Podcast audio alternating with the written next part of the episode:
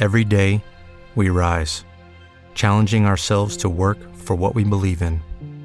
At U.S. Border Patrol, protecting our borders is more than a job, it's a calling. Agents answer the call, working together to keep our country and communities safe. If you're ready for a new mission, join U.S. Border Patrol and go beyond. Learn more at cbp.gov/careers. With Lucky Land slots, you can get lucky just about anywhere. Dearly beloved, we are gathered here today to. Has anyone seen the bride and groom?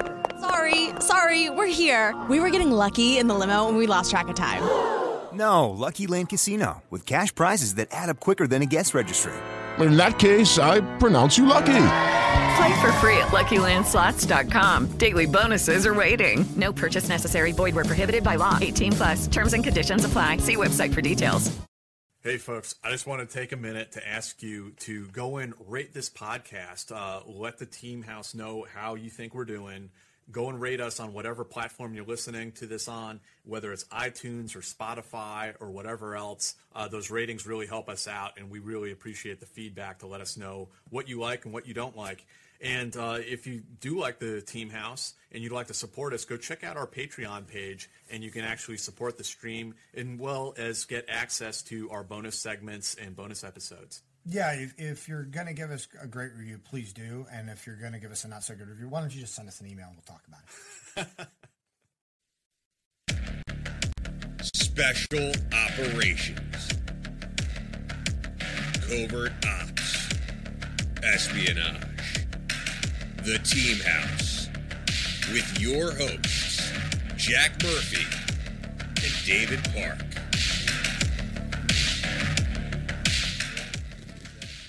Hi, everyone. Welcome to episode 225 of the Team House. I'm Jack Murphy here with David Park, Dimitri behind there producing, pressing, pressing buttons. We don't really know what he does, but he's back there pressing buttons and turning dials.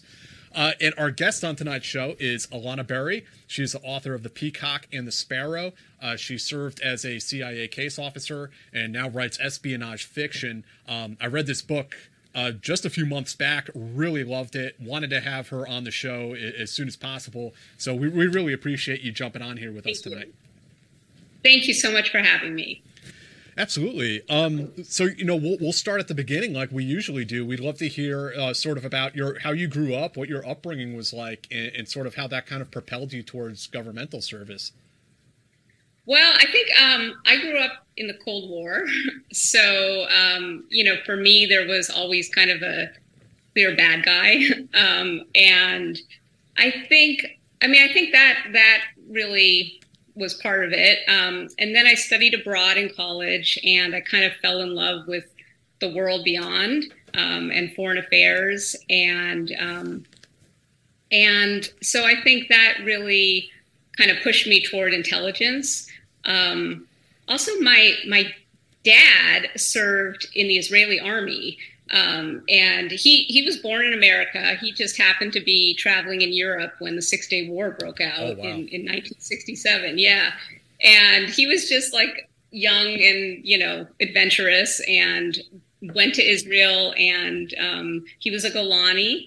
Mm-hmm. And uh, and he always told me stories about that, and um, I don't know. I just felt like at a certain point, I, I, you know I wanted to serve my country. I wanted to to do something. Um, so, so I, I, mean, expand on this a little bit. I mean, you you had this sort of uh, uh, father telling you some of these stories about conflict, but then also, you know, you're growing up and getting interested in international affairs. And I mean, you said you studied abroad in college. Yes, I studied at the London School of Economics. Yeah.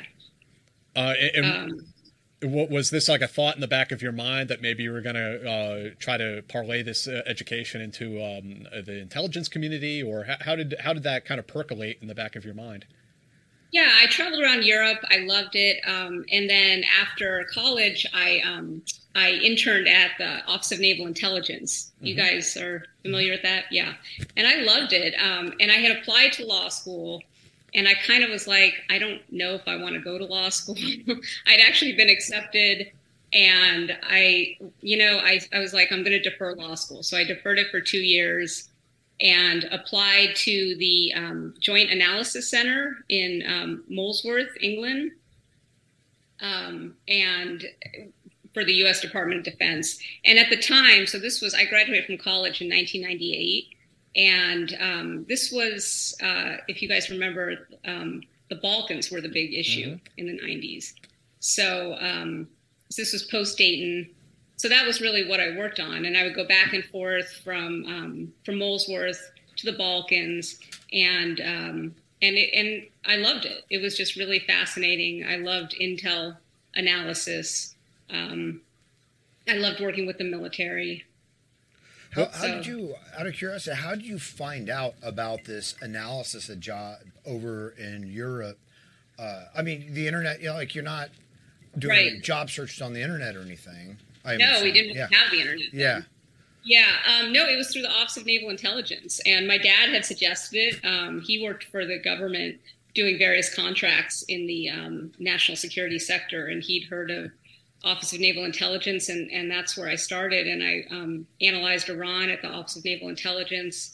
Um, and, but I fell in love with the Balkans too. I thought it's such an it was such an interesting conflict. It was so murky. Mm-hmm um, much like the Arab Spring later on, you know, when I searched when I was in Bahrain.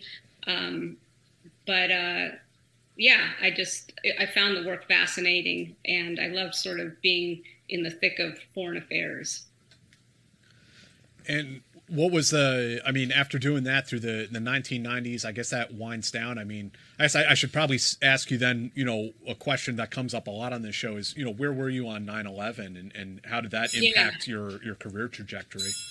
Yeah, so I spent two years working as an intel analyst for Department of Defense in at Molesworth near, near Cambridge, England, going back and forth to the Balkans, and then I thought, and that then that's when I applied to the CIA. Um, I felt like that was kind of like the next logical step. Um, in the sense of I'd worked I'd worked with the agency in my DoD job. I'd worked with um, the military, and I felt like I loved being overseas. I wanted to continue to um, be in intel, so I applied to the CIA.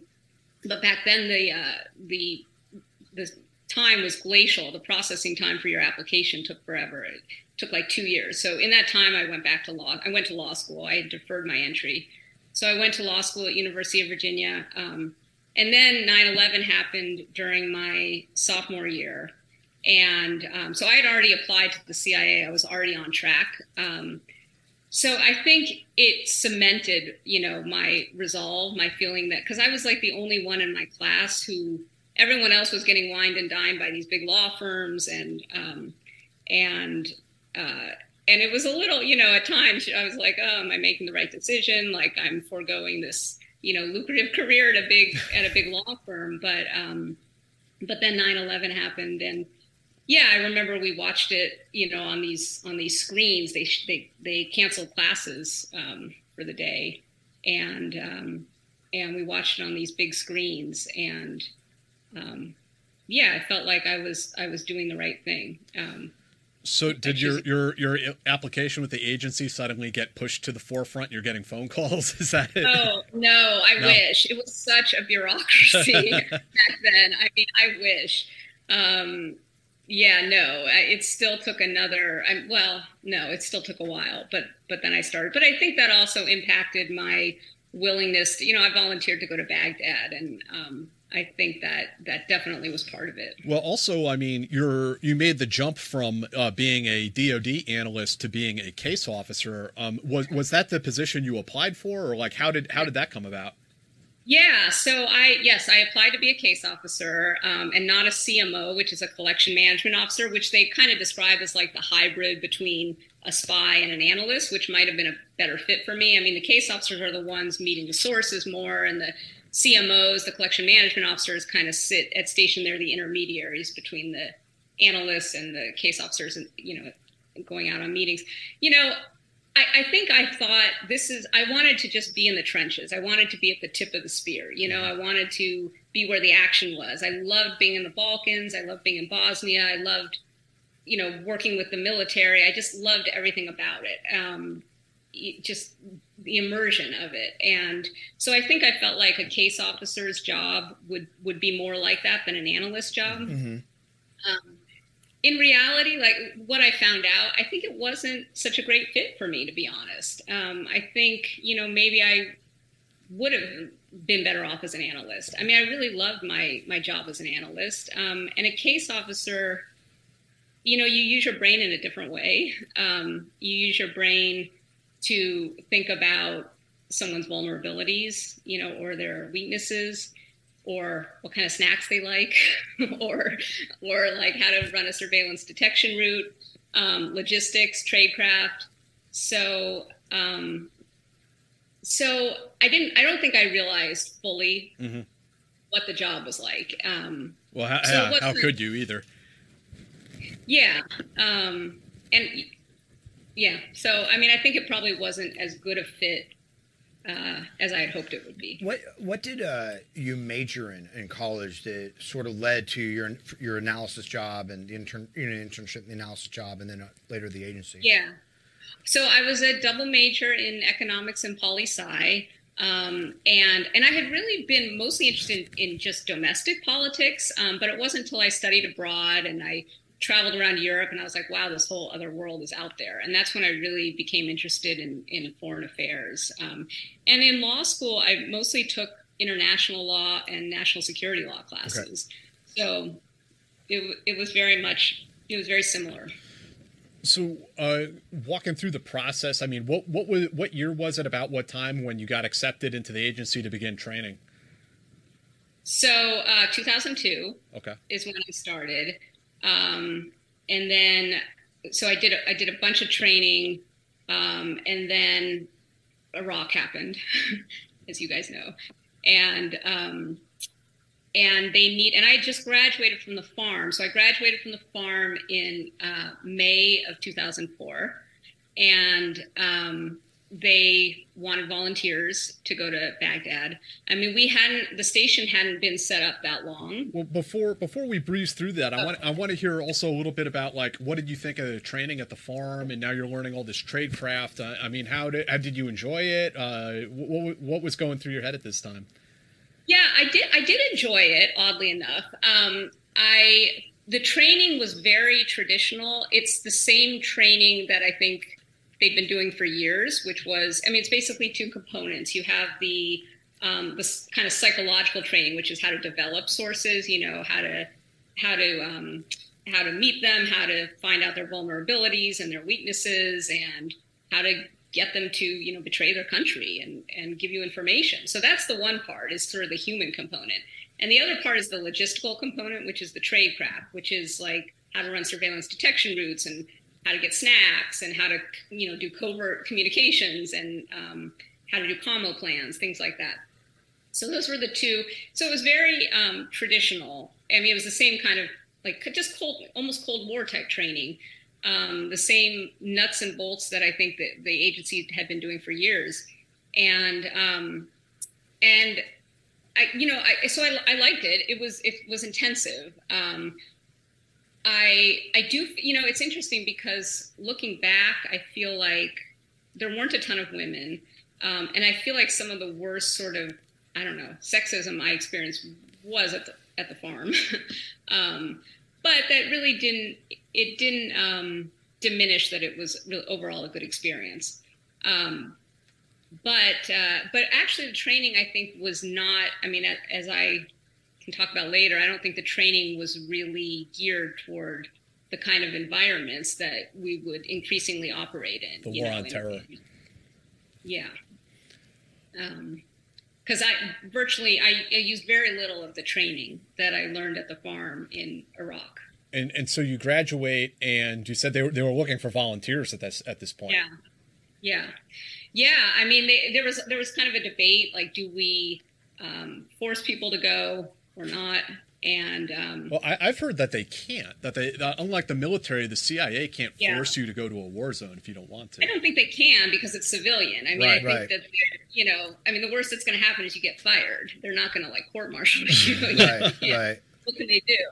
Um, so yeah, I mean, right. But there was talk that it was going to be like you were going to have to do it or you would get fired, for example.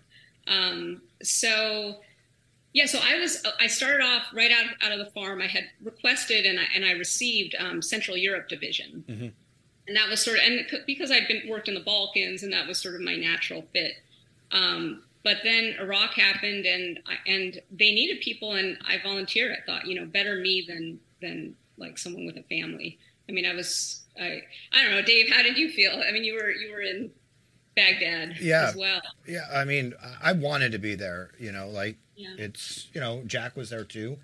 Yeah. Um, you know, and yeah, I mean, I wanted to be there. Like everything that I had done in my life up in that point, kind of was waiting for that moment, I guess. It, it, it, was funny. We were talking before the show. We were all in Iraq at the same time. I mean, I, I was further north in Mosul, but you two guys were in Baghdad in, in 2005, right? 2004, 2005 yeah. for you? Right, yeah. right. Yeah, yeah, so November 2004 to November 2005. So almost all of 2005. Right. Yeah. Yeah. Um, I mean, it seemed it seemed like the right thing. You know, Saddam was right. a horrible person, and right. his sons were horrible people. Like it, it seemed. But but I think we saw the same thing there, right? That we saw in the Balkans, because you talk about the Balkans with Tito going. Tito was a horrible person, but in yeah. a way, he was, you know, holding Yugoslavia together. yeah, know? exactly. Yeah. So same thing. I just thought, you know, this is this is the moment when my country needs me. I'm just going to volunteer. Mm-hmm. Um, so so I went, um, and I mean, they I had to do a bunch of training, um, but I guess it wasn't that much. Yeah, it was not long after I after I left the farm. Were they um, they plussing you up on uh, like some weapons training and things like that? They before? did. Yep. Yeah. Yep. Um, I had had a little from DoD, but you know we had different weapons. Um, when I had to go to the Balkans, um, we we carried a Beretta in the Balkans, and it was a Glock in Baghdad. So um, yeah. So did, did you enjoy that. that that portion of the training, the sort of like I guess like paramilitary training, like driving around, uh, smashing through barricades and shooting guns and that sort of stuff? Some of it I did. Um, some of it, so some of it, um, they had us go down to a course that was run by a company I won't say the name, um, but it, they were a little bit um, like a little bit loosey goosey with their with their safety and um, and they really did not like women. I'll be I'll be honest about that. They really I was the only woman in my training group, and there were no women instructors at all.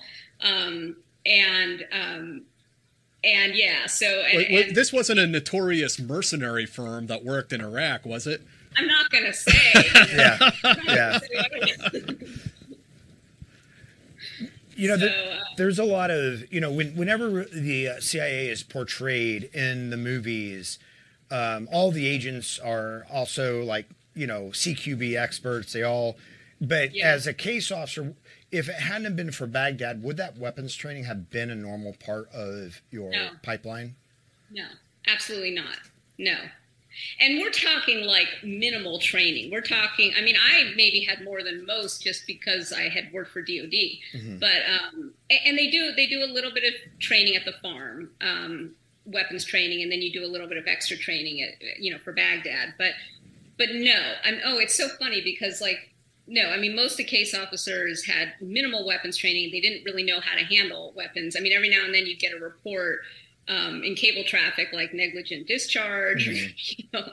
um, and it was funny to me because the military had such strict rules about you know what to do with your weapon, and we really didn't. Mm-hmm. Um, and I mean, like we had this bar, the Babylon bar, and people would just you know get wasted with their and their weapons were loaded, and it was like, you know, no one thought anything of it. It yeah. was just whatever.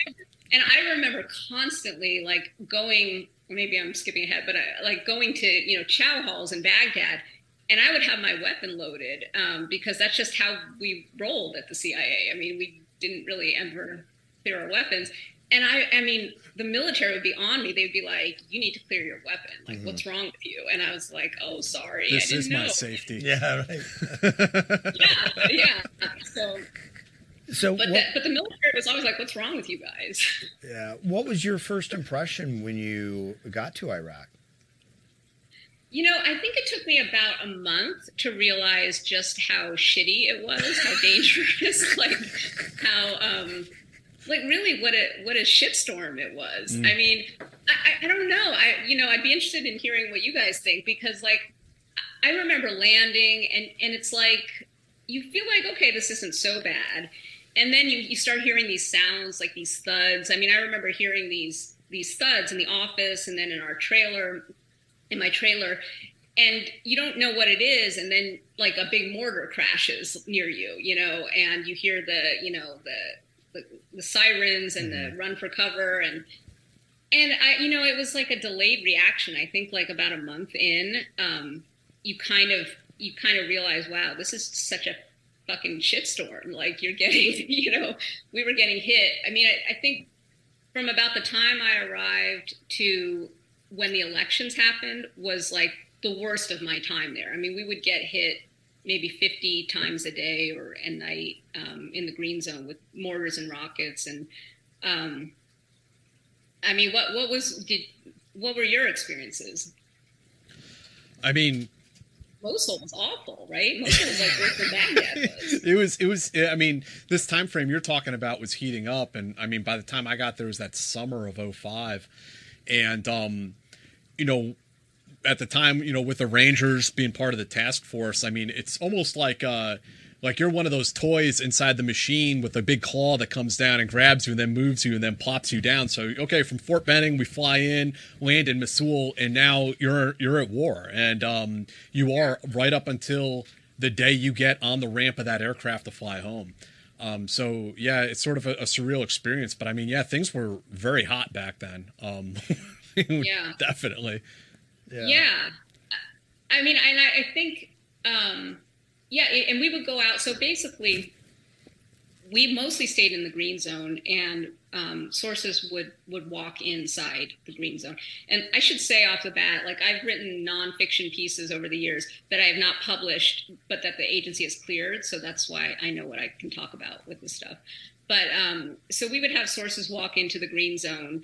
Um, so that was, you know, I guess relatively safe, although we would often wait at the checkpoints for them to escort them in. And that was like a big target for suicide bombers mm-hmm. was these checkpoints, you know, which were like bottlenecks.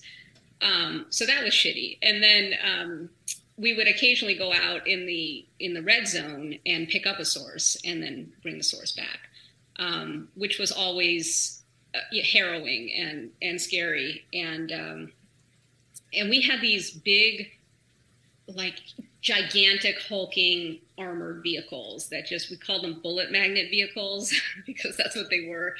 And um, I mean, you know, the military had it so much worse. They were going out every day. There was there was no comparison.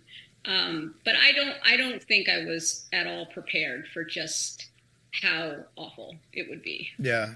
It's interesting too because the DIA would go out in thin skins Yes, it, exactly. They would go out in disguise and thin get thin skins, and the agency would make you guys go out in these up armored right. SUVs that would draw every, like you're not doing a, a, covert pickup or a clandestine meet in, in you know in an up armored suburban or whatever.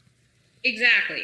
I mean that you are 100% right and I, I was very close with our with our DIA counterparts and that they were doing that every day. They were going out as you said in these beaters and um, you know in local garb. And I mean personally I felt like it was it was maybe a better way of operating, but um, I don't know. I mean there were pros and cons on both on both sides. Yeah. So. Yeah. Uh, we got to give a shout out to our sponsors here, uh, real quick. So, uh, our first sponsor for this show is Lite Sleeper, which uh, our friend Dustin Ward, uh, it's a veteran-owned company, he's a ranger who uh, came up with this. Should have should have been obvious. Should have been invented hundred years ago, but he invented it. He took a woobie, a poncho liner, and designed it so that it has a pouch in it. You can put a sleeping pad in, and there's another pouch you can put your inflatable pillow in, and this whole thing stuffs up into a stuff sack. And um, you know, anyone who served in the military, particularly in the infantry, knows that the poncho liner is basically the best invention. Probably the most stolen item of, out of the um, military yeah, gear. DARPA has never done anything to surpass the poncho liner. yeah. They're trying, but yeah. failing. Uh, the the Woobie is the best invention out there, and uh, Dustin basically figured out how to make it even better. Uh, and you can go and find it at thelitesleeper.com. And if you use the code, uh, the promo code Teamhouse, you'll get 10% off your first order. Hope you guys will go check it out. It's inexpensive piece of gear, probably one of the best pieces of gear you'll ever Yeah. have for camping. Say it one more time. Lite Sleeper, L I T E sleeper.com. And the promo code is Teamhouse for 10% Yeah, off your first and if order. you're if you hike, if you camp, you really do need this piece of kit. You will love it. If you're married and you find yourself on the couch, um, you you need this piece of kit. Um, every house should have this piece of kit. Um, uh, our other sponsor we want to thank is uh, AARP Veteran Report, and it's uh, our um, good friend Toby Harnden is the uh, editor of it. Um, Justin Sapp has written for it. A number of people have written for it, and it's you don't have to be a member of AARP like some of us in this room. Um, but uh, but it's it's a report for veterans, and they don't spam you. They only send you the reports. The reports about you know people in the military, veterans, what they did in the military, what they're doing now, about veterans issues. Um, even if you're not a veteran, you'll probably find some you know some really interesting information. If you watch this podcast, there'll be good. There'll be interesting stories. yeah, there it's good for, you. the family members also. Yeah. Um, but they have My Hero, they have Then and Now, they have a number of different types of articles. Um,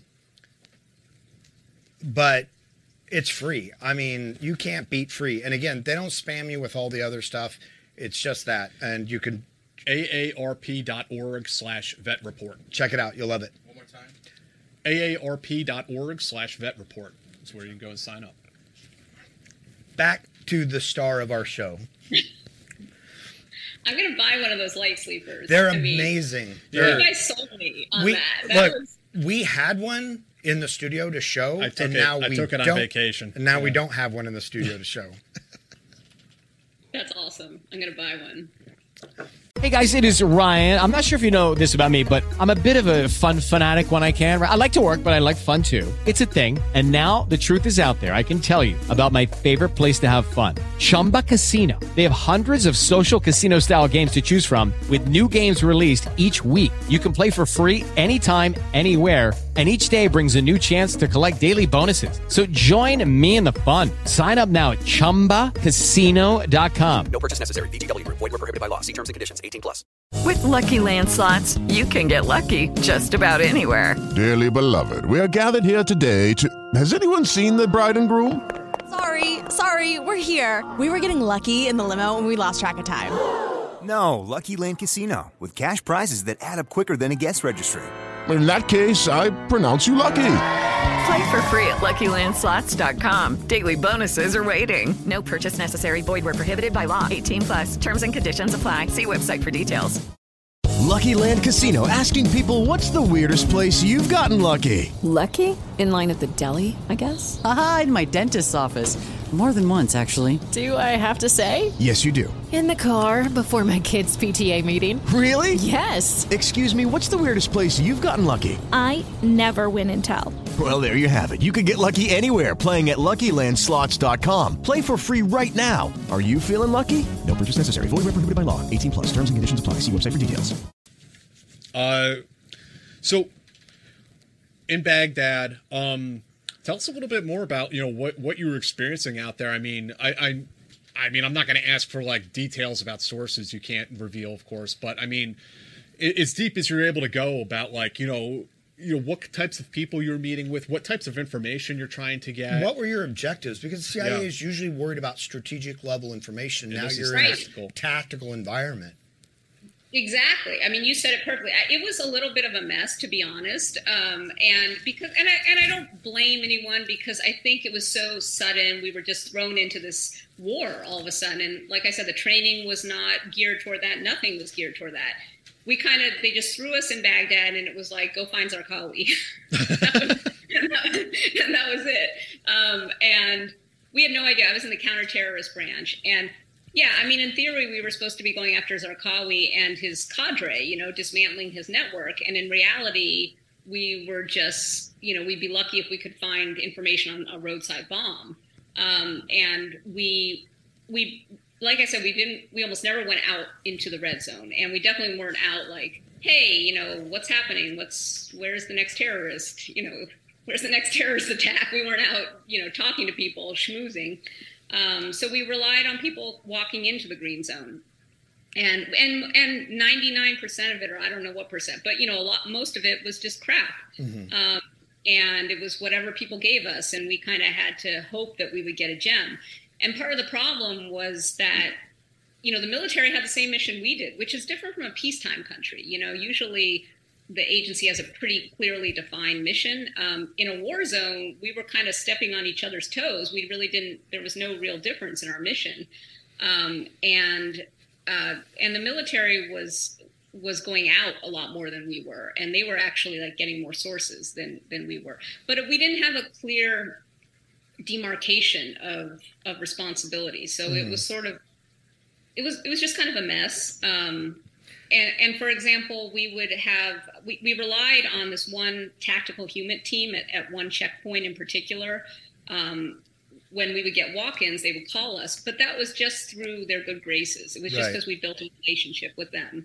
Um, they didn't have to give us sources because they were just as much interested in those sources as we were. Right. You know, like there was overlap. So. Right.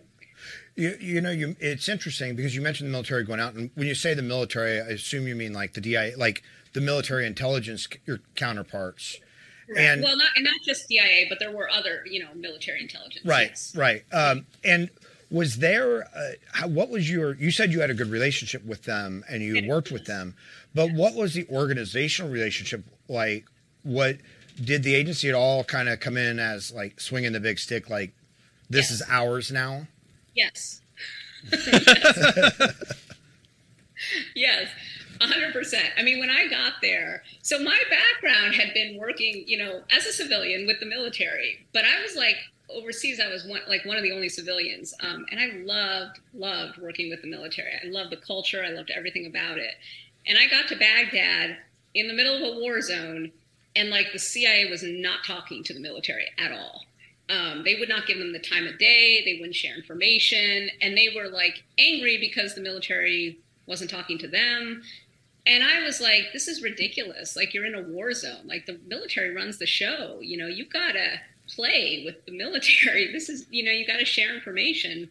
Um, so, I, so I reached out. It was, I think, at the, I'm trying to remember. It was the third brigade combat team or the fourth brigade they they switched while i was there it was first the third and then the fourth brigade combat team or i might have it reversed but um I, but they were they were they were stationed at prosperity in the green zone and um and they were the ones going like out on patrols and and we weren't even talking to them we didn't even know who they were so i you know i said I, I guess I just kind of I was like I'll be the one to do it. So I went over there and um, introduced myself, built a relationship with them, and um, and I was kind of the liaison. Um, so um, so uh, you know so so we were able to build a, a, better relationship with the military. I don't think it changed significantly the fact that we still weren't really coming close to Zarqawi. I mean, there were so many other factors. Like I said, we weren't going out we just we just weren't even close. We weren't getting the kind of sources we needed. Now, with this relationship with the military, obviously you needed them, or at least their like tier one assets, you know, in order to action any kind of intelligence, actionable intelligence you guys got. Uh, how was that relationship for you guys? So, um, well, first of all, we didn't really have that much actionable intelligence. Um, but yeah, so that that was well, we had so we had um like special forces units that I, I guess I'm talking about kind of big army that okay. we didn't have a relationship with. We we did have a relationship with particular you know SF units. Yeah. And, and they were the ones who they would help action. Yeah. yeah. Could you tell us about what it was like uh, a little bit more, like when you did have to go outside the wire on some of those, you know, rolling meets and, and things like that? What what that was like for you? Yeah, I mean, it was God. It's so hazy to me, but um, you know, it was nerve wracking. I, I always, I don't know. I just like I felt like we were in this big bullet magnet. Like it was just luck whether you know someone was going to shoot at us or bomb us. Um, and I remember one time we had a checkpoint out like in downtown Baghdad, and it, I mean, just some random. It wasn't an official checkpoint. It was just some random dude with a gun. Mm-hmm. You know, it's like you get that in every war zone, and it's like, what the fuck? You know, like you don't know who they are. They're just Mhm. gonna. It turned out it was a Kurdish checkpoint actually, but um, I just remember that being like, oh my god, I'm gonna, I'm gonna die, and um, so I don't know. I, I was, I was scared a lot of the time. I mean, I, I, I was. It was just, it was harrowing. Yeah.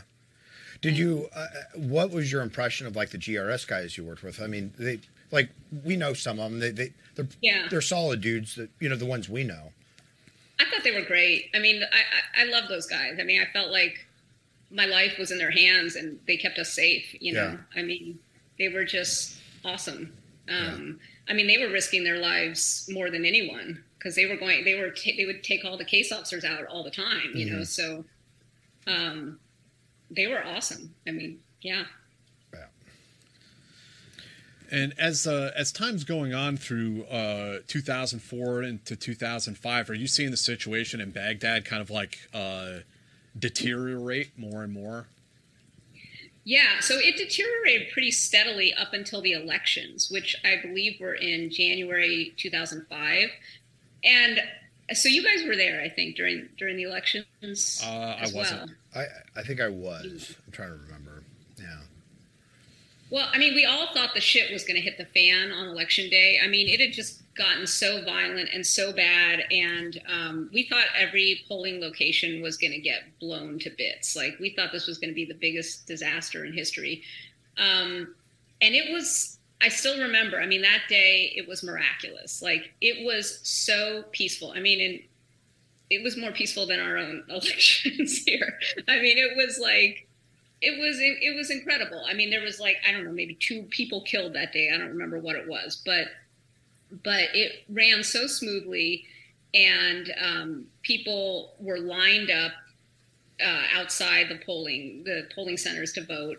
And I remember one. So I was like calling my sources, saying, "What's going on? Tell you know, give me the the, the like the sit rep and um, and one of my sources said it was so jubilant, and he was like, "Oh my God!" People, people would wait in line for hours because they—that's how important the right to vote was. Like, even though, though they could be blown up by suicide bombers just waiting in line, they did it anyway. And um, and this and my my source I remember was like, "Yeah, people are waiting in line, but um, people brought chocolate, and they're all sharing chocolate with each other." And I just remember like it was such, a, it was one of the best feelings I had when I was there. It was like, oh my god, like this is this is the real deal. This could really be happening. And um, so I, I remember that day just being jubilant and a day full of hope.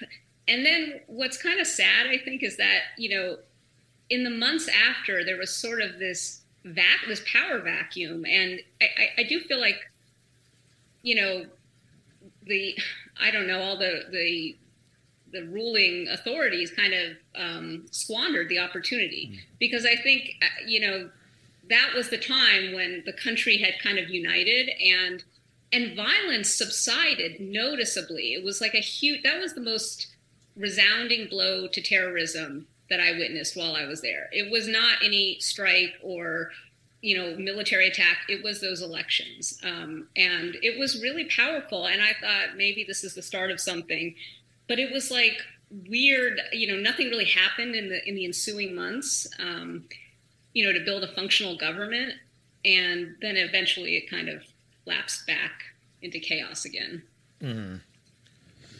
uh, do you do you guys have thoughts on that Yeah, no, I think you put your thumb on it pretty well. I mean, from from a, a purely a military standpoint, um, whereas it, it's seen as a as a huge failure, and in the in the end, it was. Uh, But there was a moment created, right? There was a moment that we were targeting what we called AQI at the time so heavily um, that they were pretty much wiped out by a certain point, right? Mhm. And, and that created a, an opportunity, as you say, for governing authorities to step in. And Yes. whether you can you can blame the government of Iraq, you can blame our government. There's lots of blame to go around, uh, lots of finger pointing. But whatever the case, that didn't happen, and that led to you know we all know what happened to Iraq after we left. yeah exactly yeah So, your tour in uh, in Iraq starts winding down. How long were you over there for? A year. A, yeah. a full year. Yeah. Um, what, what so what's the next step for you when you get back home? So let's see. When I got back home, I oh, oh my gosh. I'm so sorry. That's Oh my okay. gosh. I thought I turned everything off. It, it's Sorry. li- it's live TV. Everything things like this I'm so happen. sorry. Oh my god. No, it's all right. Um, so I think I, you know, I took like a month off, and um, I think for sure I had PTSD, although I didn't recognize it at the time. Um, and I remember, oddly enough, I remember um, looking it up online at the time, like what's the definition of PTSD? And I remember the definition was you have to have witnessed a very specific traumatic event. Right. And I was like, oh, I'm good to go. Like I, there was no, I didn't watch someone get blown to bits in front of me, you know, Right. so I'm good to go. Um, and now, of course, they know that's that's not true, Right. and that it's a much broader definition. It's much more cumulative. Um, so, I mean, well, I, I I don't know about you guys, but I, I like for for me coming back was hard. It was um, it was like like loud, the, the obvious stuff like loud noises and um, like I remember gym gym weights dropping on the floor like when the ground would shake. You know, I mean that would send me into a panic and and you know in traffic jams like you want to have an, an egress. You know, you don't want to or crowds. Um, I mean, even to this day, I still get panicky in those situations. So, um, so it, you know, a lot of it was just adjusting to to regular life, um, and that took me I don't, about a year, I think, to get fully, not fully, but mostly reacclimated. Um, back at the agency, I I basically bided my bid by by bid my time um, uh, until I started language. I was supposed to do. Um, I was supposed to do kind of back to back combat tours. I was going to go off to Afghanistan, um, which I had requested, and so they had me enrolled in um, Farsi language. So, um, so I kind of, but the you know, given the timing of the class, it didn't start till like the following fall or something like that. I forget. So I just, I just kind of laid low at headquarters for a while, and then did a year of Farsi. Um, yeah, so I mean that, that's a, a whole year of Farsi. It's, I mean, you must have been fairly fluent by the end of that. I was fluent. I mean, I, it was it was awesome. Like I loved learning Farsi, and and um, it was one of the highlights of my time at the agency. Um, but in the end, I ended up resigning after that. I never went on the Afghanistan tour. I think I just um, it, it it was like I said, the, the agency was never a great fit for me, and I felt like I was ready to move on. Yeah. You, you also mentioned, and I mean, I've had o- other people mention this to me over the years, some of the uh, sexism in the agency, and I, I was wondering if you could talk a little bit about that and why, why you think it persists. You know, maybe in that organization in a unique way that you, I mean, it exists everywhere in society, but I mean, it, uniquely in, in, in the intelligence community. Hundred percent, yeah. I mean, it's weird because you know I worked at DoD, and DoD was more heavily male than the agency was, um, and I never felt like a second-class citizen as a woman at DoD. Really, never. Um, I mean, you'd have like a bad egg here and there, but as an institution, I felt very respected. And I, I think that, and and not really true at the agency as much. And I think the fundamental difference is that DoD, I think, is a is a transparent, accountable organization, and I think they have such strict rules, and they do like sexual harassment training, and they ha- they're accountable.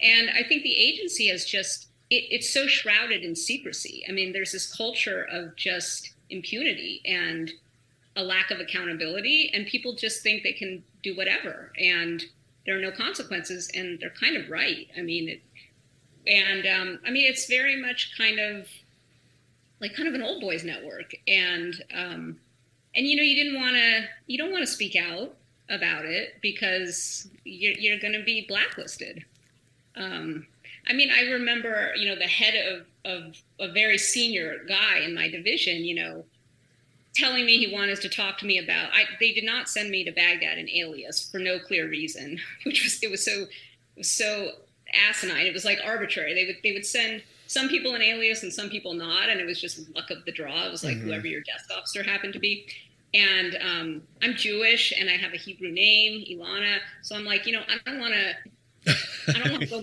meeting with these, like, you know, I don't want to meet with some of these people with a big Hebrew name. And they were just like, we don't understand what you're talking about. What does that mean? What's Hebrew? Whatever. Anyhow, um, so long story short, this I, I ended up, by the way, just putting duct tape on my back. That was my that was my cover. So so like these terrorists wouldn't, you know. I mean, I would li- listen to them at these at these meetings, and they'd be like, "Oh," I'd be like, "You know, where who's behind this bomb?" And they'd be like, "The Zionists." Like the Zionists planted those roadside bombs, and you're like, "Okay, thanks." but uh, anyhow, my point is that one day this this senior guy in my division was like, I, you know, he asked, "Oh, did you go over an alias? You know, because you're because you're Jewish?" And I was like, "No, I didn't. You know, I wish I had." And he's like, "Well, come into my office and we'll talk about it." And I'm like, "Okay." So I go into the, his office and he like closes the door and he's like, "You know, I find Jewish women very attractive." and it was like, "Come on." But that's the kind of shit. Smooth you know like I mean? sandpaper, man. Yeah. He's a player. He put- wow. Put, on his Sex Panther before you came Yeah. in. Yeah. Yeah. And it was like here I'm like here I'm like thinking, oh, finally someone's going to listen to my case that I that for an alias. Like they're gonna you know they're gonna fix the process. Right. right. so yeah. Yeah.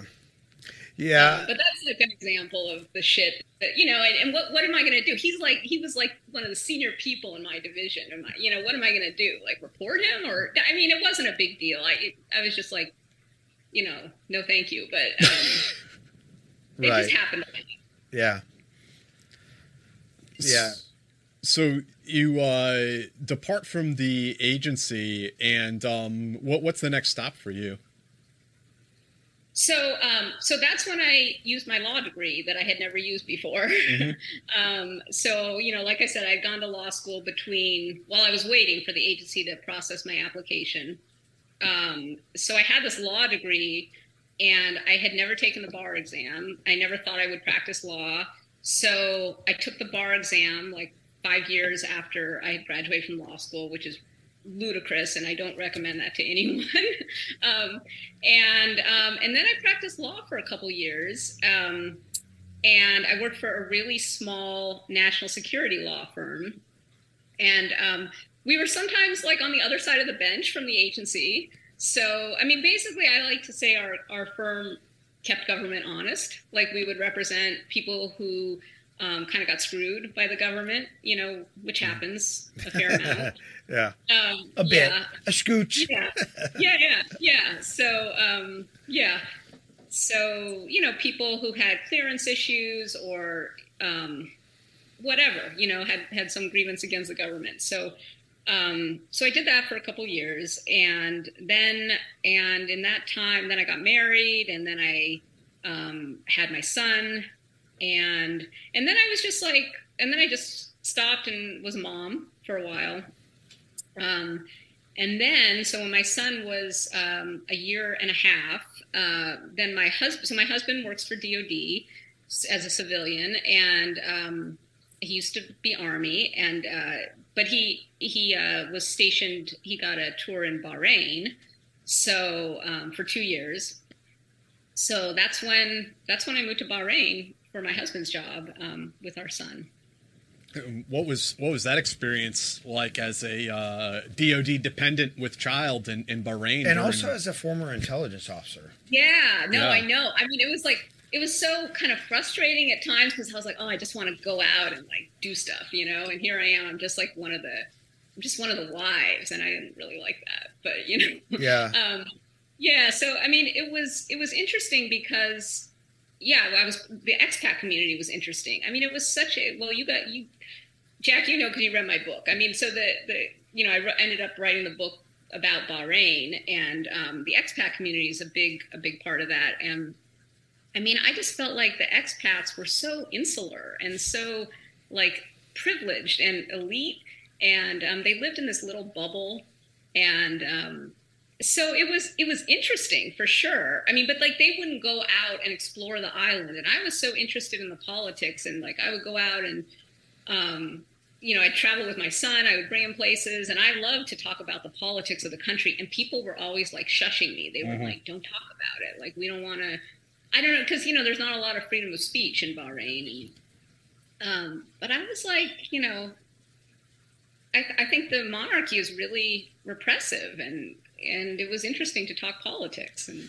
Yeah. Do, do you want to flesh out a little bit about Bahrain? Um, because I'm uh, I'm testing my my own memory here. I, I read this great book. I've never been to Bahrain, but I read this great book years ago, Sectarian Gulf. I don't know oh, okay. you came across know, that.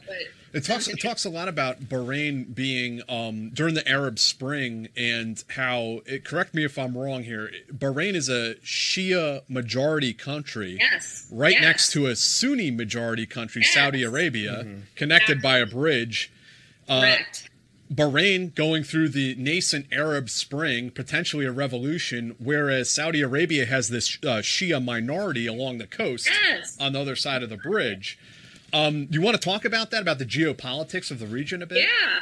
I mean, you said it perfectly. You're so much, you're perfectly well, you're perfectly informed. That's You said it exactly. I have my moments.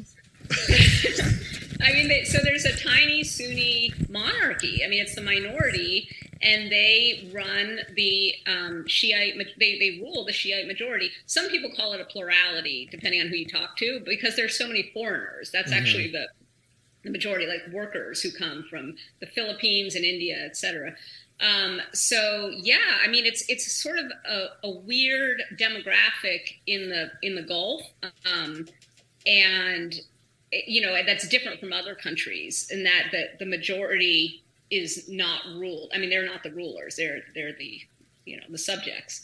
So um, I, it was so interesting, and so the, the, the Arab Spring kind of spread to Bahrain in um, 2011. It began with this thing called the Day of Rage, and it kind of simmered and would flare up, and it was very much in effect when I was there. So I was there from we were there from um, early 2012 to the end of 2013, so almost two years, which was sort of in the you know, in in the center of the Arab Spring there. Um, and it was so. I mean, it was very much in effect. You would see uh, uprisings, and you'd see the, um, you know, the the government forces using like tear gas, which was not tear gas because you could smell it. It was some, as I talk about my book. I mean, they would use really heavy-handed tactics, um, and and um, and it was it was really interesting. So the other interesting part, though, as as you said, Jack, is so Next to Bahrain is Saudi Arabia, um, which is almost entirely Sunni.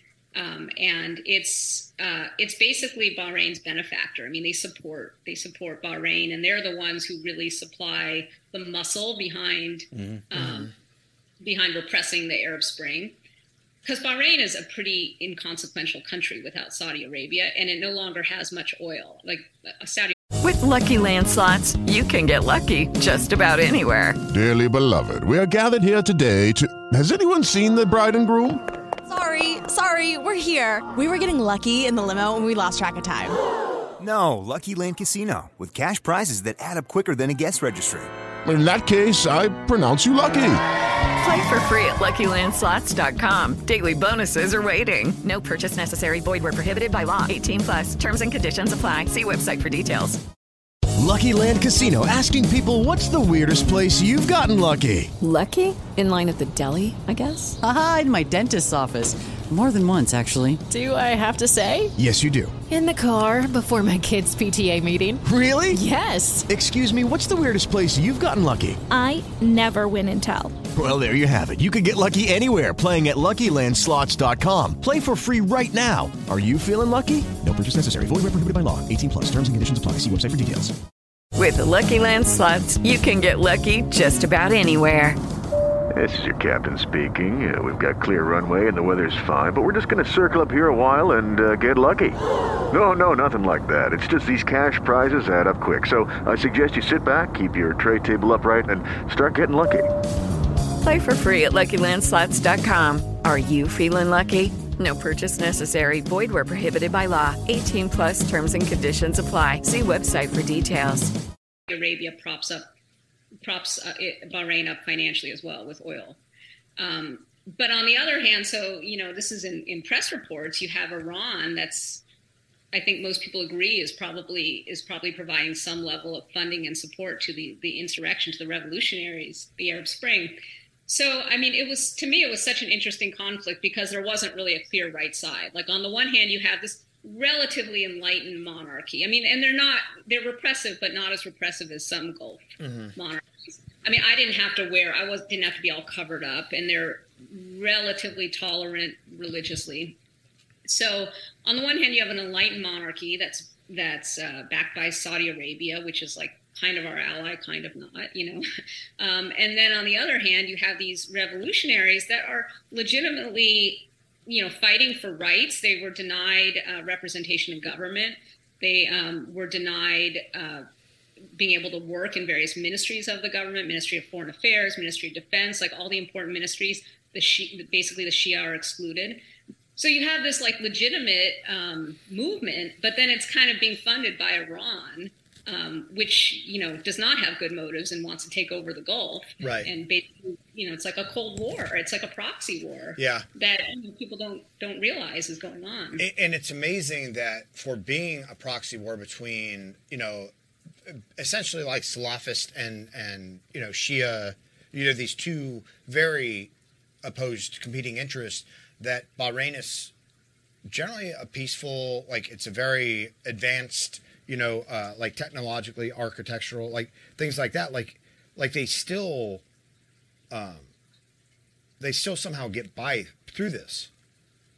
Yeah, you mean despite like the simmering conflict? yeah. That we don't have another like Lebanon, right? We don't have another like Beirut or, or something like No, that. you're going on. right. You're right. You're right. I mean, it never really. I mean, the, the Arab Spring never really found its feet um, in in Bahrain. Well, the, the Um, Saudis also sent the National Guard over to squash it, didn't they? Yes. Yeah. Yes.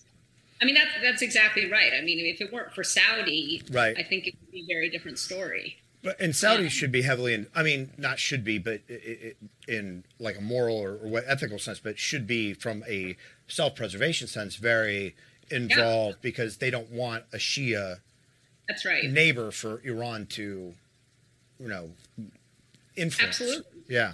Absolutely, and also they have their own sort of pocket of revolutionaries, as Jack was saying, and they Right. don't want it to spread to their country. Yeah. Right. And, and then the the missing the other missing uh, part of this, of course, is the American presence on Bahrain. Right, right, right, and that and that's what was. I mean, that's what was so intriguing to me. It was like, um, you know, like what side do we take? What role do we play? I mean, we have our Fifth Fleet there, and of course, that's really largely to you know fend off Iran. We want we want to keep an eye on Iran. Um, so we have to be friends with the Bahrainis um, and with Saudi, but you know, at, at what cost? Because there are these, you know, at times pretty horrific human rights violations. Um, so, I mean, that was so interesting to me. I don't have a, a good answer. I mean, I think, as, as you can probably tell from my book, I mean, I think it's such a, um, it's such a complex calculus, and there are so many different um, factors, which which was what made it interesting to me. So when when you got back from Bahrain and this whole experience, I mean, was the was the book already in the back of your mind, or was there some more things that kind of led up to that? Yeah, not really. I- mean, it wasn't really in the back of my mind. I, I, it was such a fascinating um, setting. So, so that was kind of, you know, I definitely felt like, oh, maybe I should write about this, but I didn't necessarily have a clear story. Um, and I originally I started writing. It was it was kind of like a, a spy flavored thriller, and um, and then I realized, you know, it was like all my years of spying sort of, I don't know, they just I kept thinking about them and I kept thinking about, um, you know, just some of my experiences and operations. And when, I don't know, when I started writing and, and, and editing, I thought, you know, I need to write a spy novel. Like I just, I felt like, I mean, I, so I, there was one operation in particular um, in Baghdad. So I had, uh, I had helped to, one of my sources helped to track down this um, one of the military's top 10 targets. Um, and he was alleged to have participated in the 2003 bombing of UN headquarters in Baghdad. If you Oh, guys, yeah, we had we had uh, Bob Adolph on this show, who's the head of security for the UN at that building. Yeah. Oh my God. Yeah, his his, his wife was injured. Yeah. Um, because she worked there. Yeah, I mean, yeah. If you guys go back into the previous episodes we did with Bob Adolph, you you hear him describe that that event in detail. Okay, I will for sure. Um, yeah, so there was so there was this this this guy. I mean, this terrorist, alleged terrorist, who was supposed to have been part of the bombing and who was also supposed to be responsible. So I, I wrote about this in an article, but I didn't mention this part because I feel like this is so tricky to talk about. But um, he was also, but it was cleared by the agency. Um, so he was also alleged to be responsible for um, Maupin. Do you remember? Um, pri- uh, I'm trying to remember. I think he was promoted to sergeant. Sergeant Maupin. He was the last U.S. soldier who was still missing in Iraq for for a while. I, I, I don't remember exactly what happened, but does does this ring any bells? Um, I'm trying. I'm trying to think. I mean, there were a couple soldiers, or when uh when our fob got attacked, and they pulled a couple. They pulled one or two guys off the fob and then executed them on the side of the road. But I think they found those guys relatively. He, he was with the 724th Yeah. Transportation Company.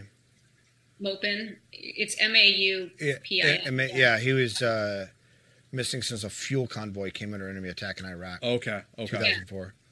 And at the time, he was the only the only soldier still missing. Like he, they- you know, they hadn't found Mhm. out what had happened to him, and this guy was responsible, was alleged to be responsible as well for for his disappearance. Um, and so, um, so you know, it, kind of through luck, my informant was able to um, track down this this alleged terrorist, and we brought him in and we questioned him. And at the end, you know, he didn't admit anything. And then at the end of the interview, you know, we detained him. We put him in a helicopter and sent him off to a detention facility.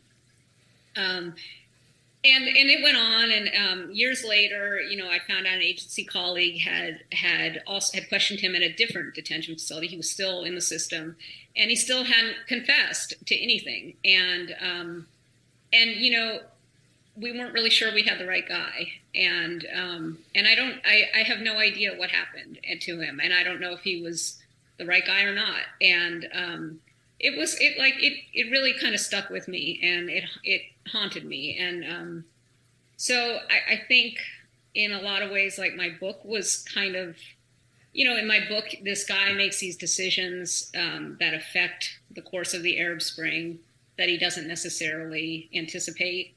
And um, I think, in a way, it was just me kind of processing my own experiences. Mm-hmm.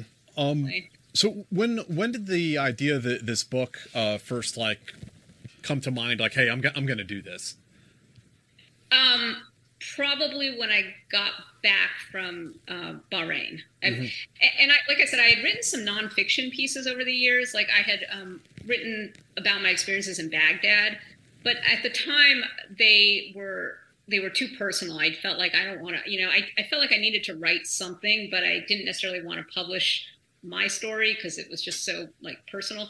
Um, so I think so. I had in my mind, I thought I need to write something. I think it was like percolating in my mind, but um, but I didn't quite know what story I was going to tell till I got back, until I went to Bahrain, got back, and thought, you know, I'm going to tell my stories of of of espionage, but I'm going to do it through the prism of Bahrain because I felt like it was such an interesting, murky conflict where I could kind of portray that um, that ambiguity, you know, and the uh, and the the difficult moral dilemmas.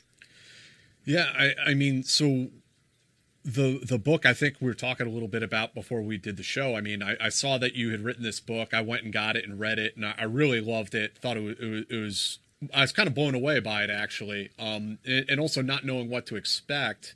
But I, I mean, I was expecting. My assumption was that I was going to read a book about kind of a young female CIA case officer in Baghdad chasing after Al Qaeda or something like that. Um, but what I read was a, a novel about sort of a, a, a middle aged career case officer at the twilight of a mediocre career. Uh, it had a very a very noir vibe that from the beginning of the book you know something really bad is going to happen, but you're not sure what it is, and that's what kind of you're reading to the end of the, to find out what the what's going to happen. Um, and, and the protagonist is not necessarily a good guy either. No, no. Oh my gosh, and you won't believe how much shit I get for that. For that. yeah, I mean, no, he's not necessarily a likable guy. I mean, I, you know, he kind of represents the business and, and espionage, and you know, it's uh, people are like that. I mean, I think that I wanted someone really realistic. I felt like for God's sake, like the world has enough of the, you know, of the spies that jump from roofs and and wear tuxedos and drink martinis and are polished and you know awesome and can do anything. I mean, there are plenty. That's great, but there are plenty of those out there. And I just wanted, you know, I wanted someone real and gritty and um, and and to me, I mean, yeah, and also some of it was a little bit inspired by The Quiet American um, by Graham Greene. You know, like Thomas Fowler is the seasoned uh, British journalist who's kind of you know vying for the woman against the young naive American station chief. So that was sort of in my mind as well. But um, but I yeah, I mean, I just wanted a really interesting damaged character, someone who had been worn down by years of, of manipulating people and years of operating in this sort of murky moral universe because that's that's I feel like that's what espionage is. That's that's what it produces. Um, and as a side note, I you know I don't um, I don't think he's all that unlikable.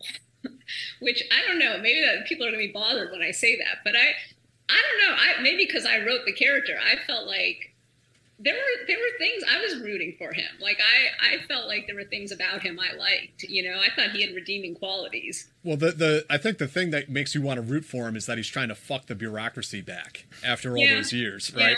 Yeah, yeah, yeah. Well, but you know, it- uh, but that's a real person, right? A real person. Like if you think of a family member, you you would never necessarily say that anybody that we really love is perfect, but that you know, but they have redeeming qualities, and and we we see them for those. Yeah. They're still human, right? We all have our flaws and everything. Um, yeah, I, yeah. I mean, I right exactly. I I uh, I, I think flawed characters are more realistic and more interesting, and I feel like in the end they're almost more likable because who wants to like some you know polished mythical person? I, I don't know. That's Right. that's me. But I, I, you know, it's it's. I think it's such an interesting topic. I was thinking of like writing a piece on this because I have gotten so much shit for how unlikable Collins is, and um, and I just I want to be like.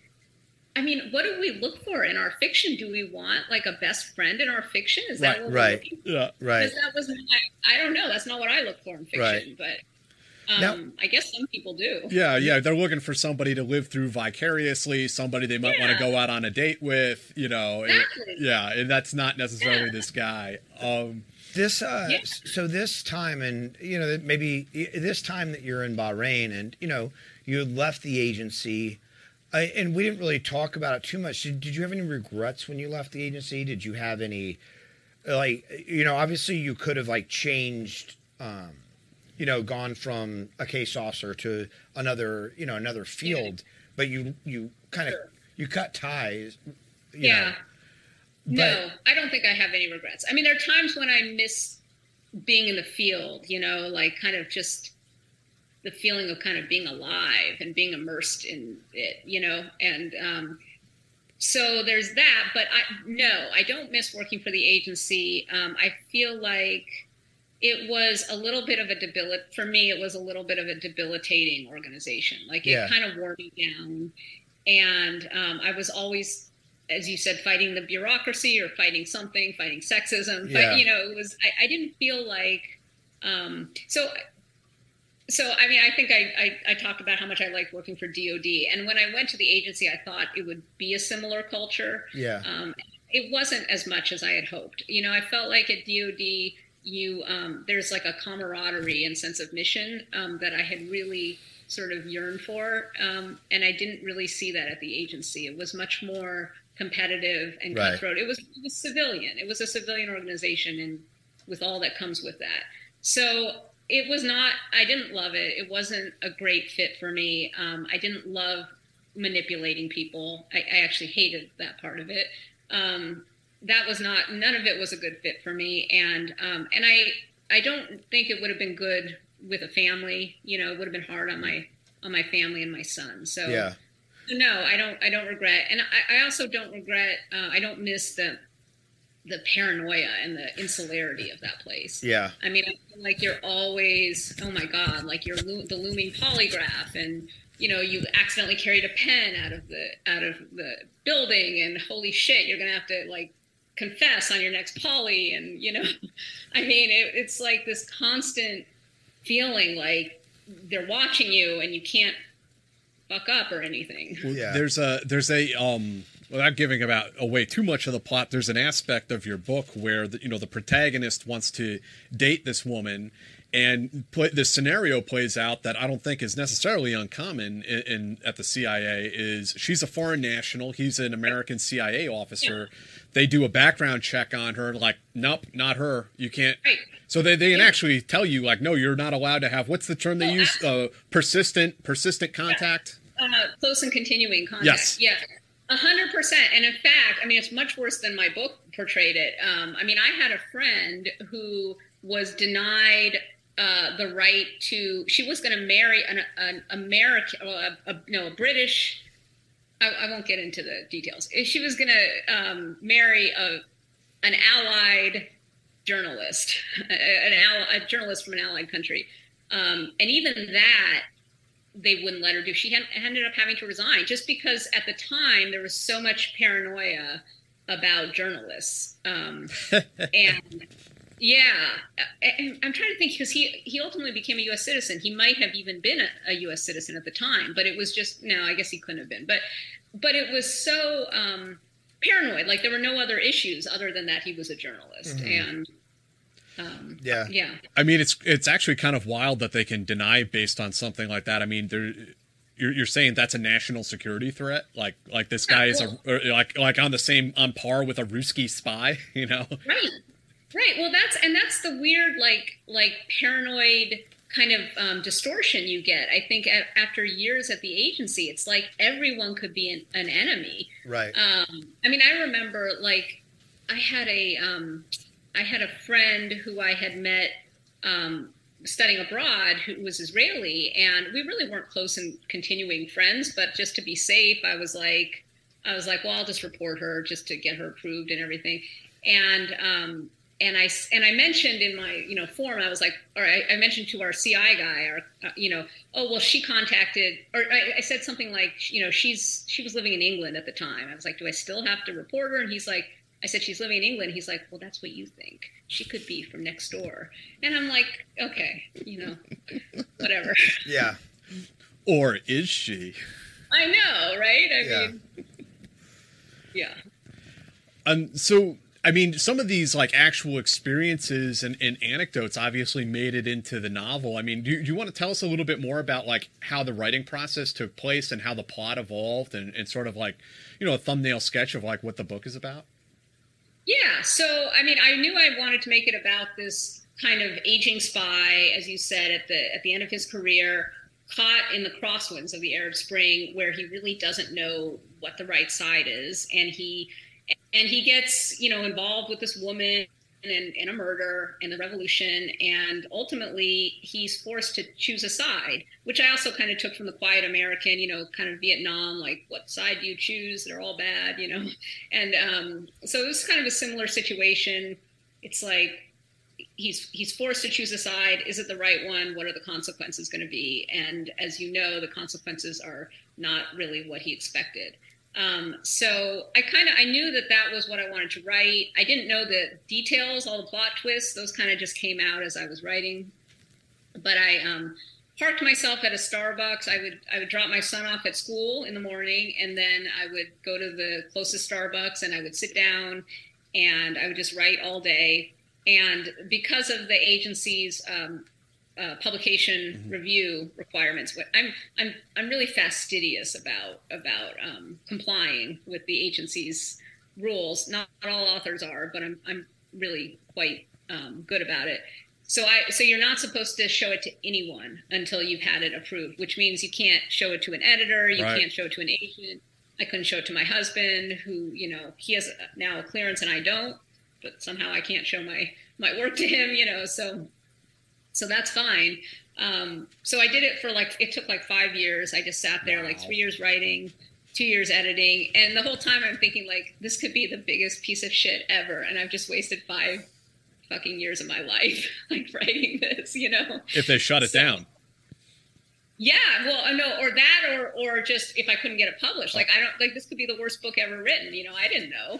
like no one had read it. Like Right, I had right. nobody to say, you know, I had nobody to say, oh yeah, that's pretty good, or no, that's shit, or whatever. You know, like I was just like, I'm going to write this book, and it might be terrible, and who knows, and nobody's read it, and um, so yeah, so I did that, and I'm like, I'll sent it off to the PRB, and and they and they were actually wonderful. Um, they were they they uh, they gave it back after a couple months with just minimal redactions. I mean, really just a few words, which was not my necessarily my experience in the past, especially when I'd written nonfiction pieces. They they were much tougher, and I really had to had to push back to get a lot of it cleared. Um, but uh, but yeah, they were great. And then I sent it off. Um, I, I had no idea what I was doing. I was flying blind. I had never gone through the process. I had no connections. I had no formal writing education. I, I had no idea what I was doing. I mean, Jack, you've written books. Like, what what was your experience like? Not not that. I just self-published them and put them out into the world. I mean, Leeroy Jenkins great. put them put them out there. Um, I mean, one one of uh, the the you know autobiographical uh, book was was through a, publisher, but the the rest of them. I just winged it, yeah. But I mean, you're you're kind of a, a, a real success story. Then I mean, that I just love the idea. I mean, you really are the person dropping the kid off at school and writing the book at Starbucks. Um, that, that's pretty awesome. And, and then getting it through the review board. And, and so then one, once you did all of that, you were able to start shopping it around and try to find agents and editors and such. Yes, exactly. Yeah, once they gave the approval, then um, yeah, I mean, I barely showed it to anyone. I just, I was like my husband. I mean, after it was approved, like my husband, my dad, and like Ian Caldwell, who you know has the the the blurb on my on my book, Ian Caldwell. um, who, uh, yeah, he was the only other one. Like just the three of them, I sent it to, and um, and then I just, yeah, I didn't realize at the time how how like audacious that was and how crazy it was to just send it out there and cold I like cold pitch these agents just like I was you know back in my spy days I was like what do you think of me you know Mhm. like let's make a deal and I had no idea how how ridiculous that was and um and and I kind of like used my spy skills because I would research agents and I because I would look at like who they represented, what authors, and be like, oh, I think he would like my book. You know, I kind of tried to use my my, my spy skills. Um, and yeah, so I sent it out, and um, you know, I was really lucky. Like I got I got multiple offers from from different agents. So um, and and it just went from there. And, and once you had gone through that, because you had already through, put it through the PRB, then you then you know, obviously since you're a former intelligence officer and you're talking to these agents, are they happy that you've already like put it through the PRB and they don't have to deal with that process? I mean, yes, if they even know about it. Most Yeah. of them don't even know about it. I mean, it's not. There aren't a ton of us, and um, yeah, I mean, they had they had no idea. I, it would be so easy, I think, for someone to just. I mean, a lot of it's just kind of the honor system. You know, Right. you, I could say, oh yeah, it's been approved or whatever. You know, um, yeah, they they didn't even know, but they're but when they did, they were very. Um, they were very happy that it was like a hurdle that I that I had already jumped. And I think they were also surprised because those authors that that do have to go through the process, like me, I think it's it's rare that someone I don't I mean I think it's a little rare that someone's as as kind of um, I'm kind of neurotic about it. Like most, I don't know that most authors. I think you know, oh, they have a co-author or they show it to an editor, and I don't.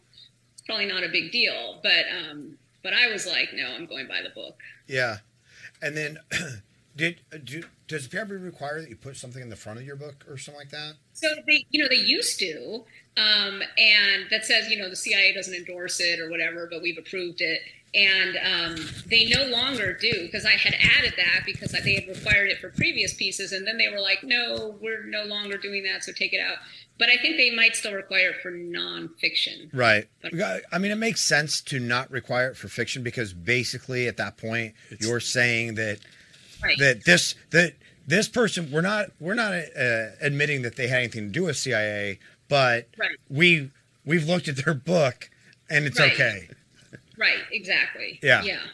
Exactly. Yeah. Yeah. Yeah, the, the PRB is kind of an interesting beast, just from people I've talked and talked to over the years. I mean, some people breeze right through it, no problem. Yeah. Um, I, I remember I talked to one guy who wrote about his experiences. I'm not going to give any identifying information. I'm just going to say he wrote about his experiences for a book, and the PRB said no. And, mm-hmm. and he's like, "What do you mean no?" And they're like, "You can't publish a word of this, not even the title." Right. it's like what? Yeah.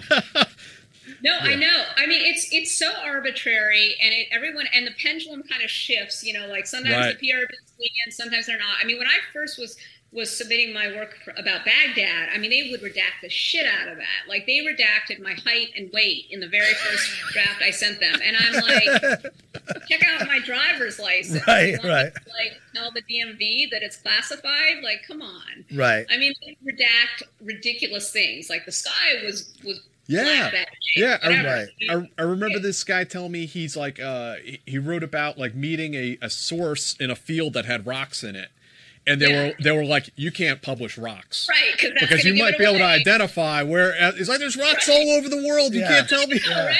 Yeah. I know. Like right, like I'm five I'm five one, you know, that'll give it away. I know. It, it, so it was totally arbitrary. But but and and what's weird too is like so when they redacted, you know, the crap out of it the first time, you know, I fought back and I put footnotes for every single thing. I was like, this is in open sources, this is on my driver's license, you guys are idiots, you know, whatever, for like for I, it was a voluminous work. There was uh, for every page, and to be fair, they lifted a lot of the redactions. I mean, probably two thirds of the redactions. It took years to do it, but um, Now, did you uh did you, the this is after you worked for the law firm, correct? Yeah, I had just yes, I had Did, just. did you hire that law firm or Mark Way or somebody like that to to help Hey, you? That's the law firm I work for. Oh, really? I work for yes. Yeah, it's that's funny because yeah. But did you did you uh you know did you did you hire counsel to help you with that? I, I didn't. I mean, because I was the Right, I was, right. I was the, the law firm basically. Yeah. But, I mean, I was. Yeah, yeah. No. Um. No, a lot of people do. Um. And but and I think the fact that I worked for that firm helped. You know, um, it helped me understand the issues, and I think they knew that there was a possibility that potentially we could sue them if they were too heavy-handed. Mhm. But I didn't feel the need to to take to take those steps. I mean, that's pretty drastic, and it takes a long time, and it can be expensive. But um, no, I mean, at the end of the day, I just I just wrote. I just was very methodical in saying this is really not not appropriate to redact, and eventually they they listened to reason. That's good. And that was, I mean, that was like 20 years ago. We're talking, or maybe not that, no, not that long, but um, but almost. Uh, well, no, not quite that long. But um, but since then, I think they've become much more lenient. Yeah. and, and it's become much better. Do you think that is um, a result of like a PR effort on their part, or do you think it's because so many high level people have come out and talked about their experiences and written books where they can't really, like, they can't tell an SIS, no, you can't Or say they've, this, or they've just been sued or, so or, many times. or they've just been sued so many times? Yes. All, all of the above, I think. Yeah. Yeah, all of the above. I mean, of all of those things, I think maybe the most is is the senior people like Mhm. publishing because I mean there are so many senior people. I mean, it's like you get to a certain point in the agency and it's like you got to write a memoir and go on 60 minutes, and um and yeah, I mean it's like it, it's it's funny because it's like they all toe the party line until they don't like what the party line says. Right. about them. Right. Yeah. Right. And then there is also a, a special, special hell reserved for certain people who write novels who work for both the CIA and DOD, and they have to have it cleared by both. But that's Yeah, that's someone else's know. story to Yeah. tell. Yeah, because both want to claim, yeah, yeah. I mean, and how, how, like, that's almost like Kafka esque in that it's like, what do you do when you get different redactions, right? It's like, well, well, it's supposed to be, I mean, which is classified, which isn't, right? Well, and- like, and the two agencies will fight over who has supremacy over like the first pass and stuff like that. It's like, it's it's a way to it's a way to, it's another way they can shut it down Yeah. essentially. yeah, yeah, yeah, yeah. Well, do you remember? I'm, I'm drawing a blank on his name. Um, there was a that happened with with a guy, um, T- Anthony or Tony. who am I I can't remember his name, but it happened. He had had it cleared by DOD, and then and I think he or maybe I, I forget. Never mind. I, it, that it happened. Something similar happened, and and it was so murky, and it wasn't clear if he'd followed the rules or not. And I think the the um, I think the government ended up buying all the copies um, because they didn't want it out in the world, and it became like a bestseller because they bought. It. That's amazing. Well, there there was another guy who was a NOC that wrote a book that I don't think went through review, and they they ended up yanking it off the market. Yes, it was. Um, it was Ishmael, Ishmael Jones. Jones. Exactly. Yeah. Yes, that was the one. Yep, that wasn't the one I was telling you, but that's another good example. Yeah. Um, so you, you, the the redactions for for the peacock and the sparrow were pretty light. You said. Um, Minimal. Yeah. You get that through. Um, and since publishing the book, I mean, you talked a little bit about it, but what is the what has the reception been to the novel so far, either from from general public or from former colleagues? I think the best reception I've gotten has been from people inside the Intel community. I mean, they really, I think it really resonates with them. I mean, mm-hmm. I've been so pleasantly surprised because it's not the most favorable. It doesn't portray the Intel community in the most favorable light, but um, but I, I've gotten great feedback that it just really resonates with them, um, and and living overseas as well. And um, and I think people either love my book or hate it. to be honest, I think. Um, I mean, there are people I think who totally get it, and like like you, and um, then I think there are people who really are looking for um, a different kind of spy novel, like a spy novel that they can live vicariously, you know, sexy and they're jumping off roofs and stuff like that, and um, and that there are gunfights and car chases on every page, and I think a lot of people yearn for that, um, or kind of a a, a, co- a cozy spy novel mm-hmm. type. So you know, I'm not going to please those people. Right, right. I mean, the book it's deliberately trying to make people uncomfortable at, in, in certain yeah. junctures, right, and, and, and introduce this sort of um, that that that ambiguity, right? Yeah, I mean, it's kind of like challenging the reader. Like, what would you do in this situation? Right, right. And you know, how how would you feel in this world? Yeah, and I mean that's probably some of the negative reaction you got to it. Exa- is exactly that that it, it makes people uncomfortable. I mean, I have to say that the, the thing that confounds me the most is like some of the some of the reviews I get from readers, like they conflate me and my character, and I mean, they actually like will call me names like, "Well, you're the, the author must be sexist," you know, you know, because, right. and it's like, come on, like you can't. You're writing from a perspective. Yeah. Yeah. Yeah. I mean, what kind of world do we live in where I have to write, you know, Pollyanna characters because otherwise I'm I'm going to be vilified. I mean, kind of Orwellian. Yeah. Um, well, yes. As we know from Amazon reviews and YouTube comments alike. they're not, oh, really? Sometimes a little uh, off in left field, yeah. Um, but that that's that. I mean, that's that's just part of being a writer, though. Too. I mean, is yeah, it's it's it's sure. it's nice. I mean, this was some advice I got uh, early on. Actually, someone told me it's nice when readers are nice to you, but yes. they're not obligated to be, and you need totally, you, you have totally. to accept that too. You know, that's totally. that's just part of part of the part of the job. Totally, a hundred percent. Yeah, I have thick skin, so whatever. Yeah. You know. No, well, I'm I'm I'm glad that you wrote the book you wanted to write. Um, and and I mean it's terrific. I really hope people will check it out. Um, so is there a um, I mean, do you how do you see yourself as a, as a writer, as a novelist? I mean, do you are you going to continue writing? Is there another work in in progress? Yeah, so I, I I do feel like spy novels are a good lane for me, and maybe like the darker variety of mm. spy mm. novels. Um, and uh, yeah, I've been toying with the idea of um, right of, of writing for my next novel, um, kind of a fictionalized account of my time in Baghdad, and um, focusing on that that operation that I mm-hmm. described earlier, mm-hmm. where I, you know, we helped apprehend this guy, and then found out he might not be guilty, and sort of all that that entailed.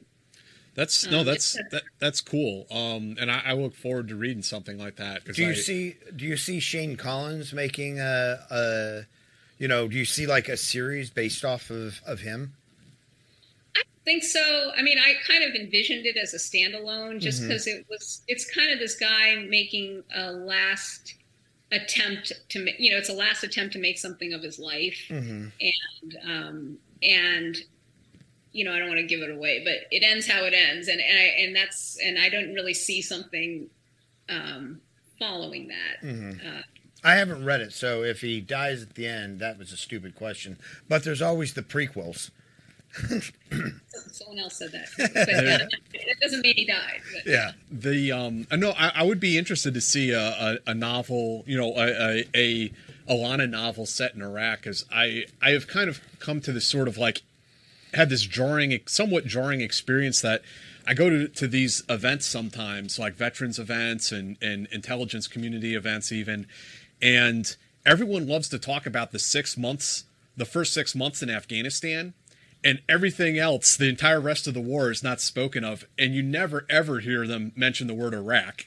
And it, it's a very, it's a very jarring experience to to kind of hear that. And I, and I think the, you know, the, the the first CIA paramilitary teams and the special forces ODAs that went in Afghanistan, I mean, they deserve to be celebrated for what they did. Don't get me wrong but uh, it's it's a little jarring that there's a 19 and a half years of war that are just sort of swept under the carpet. Yeah. Yeah. Yeah, that's so interesting. I didn't know that. I I mean, just, this is anecdotal, and I'm not saying they're all like that by any means. It's just a personal uh, observation. So no, that's good. So do you? What do you think of the idea? You like the idea? Yeah, I, I, I, I love the idea, and I, I mean, I think that there there needs to be a bit more exploration of that. And I mean, this is sort of the um, the the role that novels can have sometimes in in uh, providing the sort of like intellectual exploration of of that type of terrain, and maybe you know, obviously in this case or in many cases with the people we talk to, it's the author is sort of like processing their own experiences. But I mean, you're not the only person out there that had some of those experiences, and that is like. I, I'd be the first to admit, you know, I'm still trying to figure it out. You know, what what it like the question, of course, for I think everyone who served over there is, what does it mean?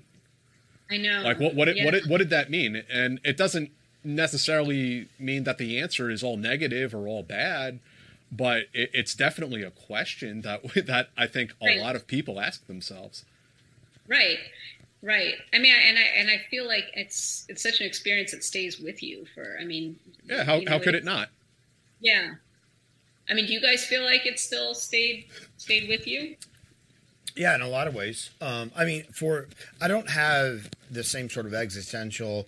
Obviously, it's very frustrating, and it's very frustrating. It- like Iraq was very frustrating, just the way Bremer, like going into it, you know, like disbanding a four hundred thousand person army. You're like, well, that's dumb. Like, why would anybody in their right mind ever think? And the de-Baathification, and all of that.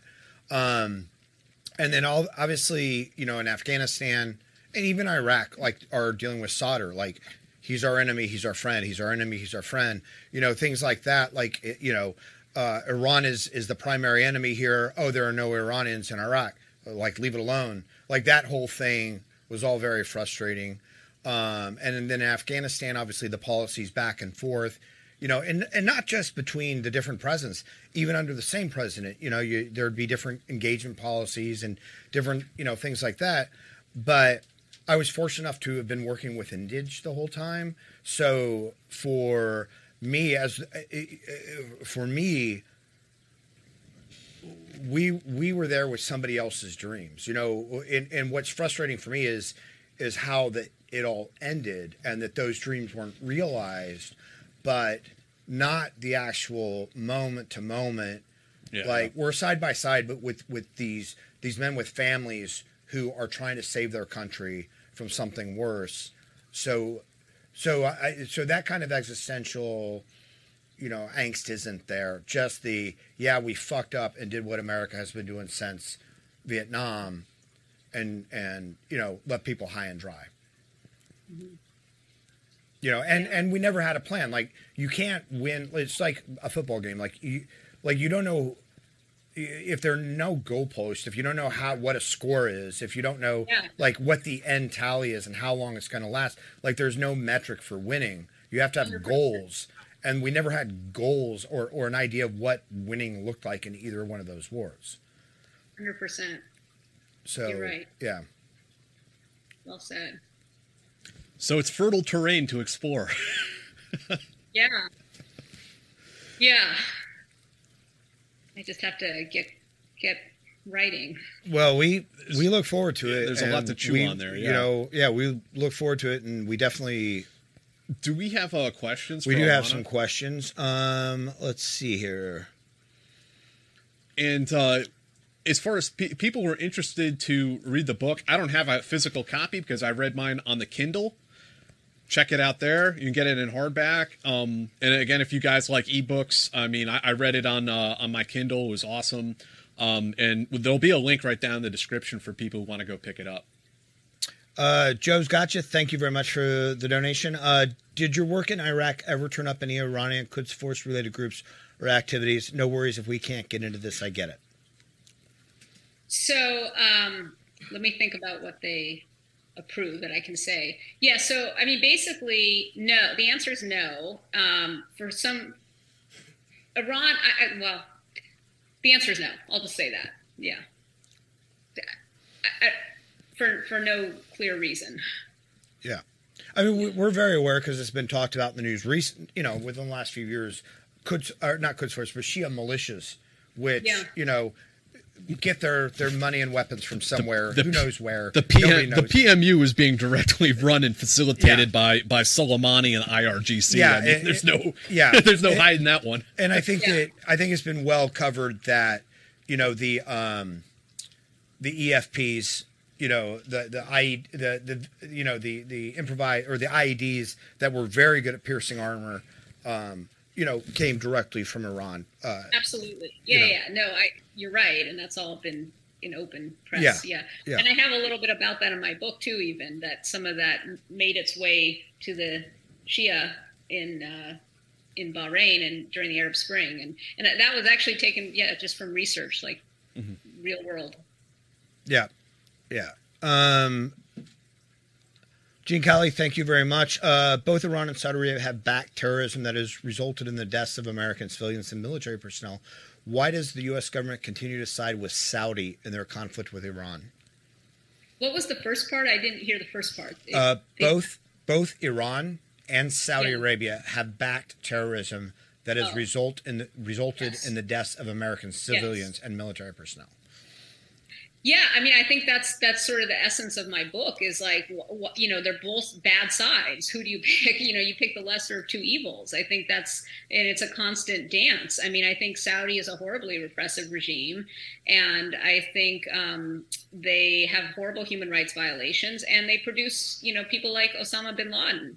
So it's like, do is that is that a country we want to ally ourselves with and support? You know, and then on the other hand, you have Iran. Um, and it is, that's that's that's really the essence of, of my book. So um, I don't have a good answer other than Iran is is the is the worst of the two evils. Well, I and I think I think the real answer here is, uh, Kali, like buy the book. Everybody who wants to know the answer to that question, buy the book. Um, uh, uh, Sriracha, thank you very much for the donation. Uh, I think Sriracha's question fell off. Are you drinking sherry cask tonight? it's Balvenie single barrel tonight. Um, yeah. Uh, I don't think Very it's sherry good. cask, but it does. It's- it's single number. barrel, I believe. It's cask number three six three, but it's not a yeah, but it's not yeah, not sherry cask. Um, let's see here. Uh, Danny, thank you very much. Who is your favorite Jack Ryan, John Krasinski, or Harrison Ford? Are they asking me that? Oh yeah, yeah that's for you. Oh, um, I, I you know I'm I hate to confess this, but I don't really watch those kind of movies. Is that terrible? No, I, I haven't seen any of the the Krasinski. Uh, no, I, haven't either. I mean, I have to say Harrison Ford because he's Yeah. the one I've seen. Yeah. I Yeah. had a, I had a friend ask me the same sort of thing to, uh, just today. Like, you know, what what like espionage TV show would you recommend? I was like, I don't. I don't watch. I don't any watch of it. them, Yeah, you know. yeah. Same, Somebody's- same. I know. If, if somebody's not casting a spell or or uh, shooting a laser, I, I'm not interested. in Yeah, yeah. I'd much rather watch science fiction. Yeah, than- yeah, yeah. Um, and then uh, let's see here. Cat Chaser, thank you very much for the for the uh, sticker. Let me see here.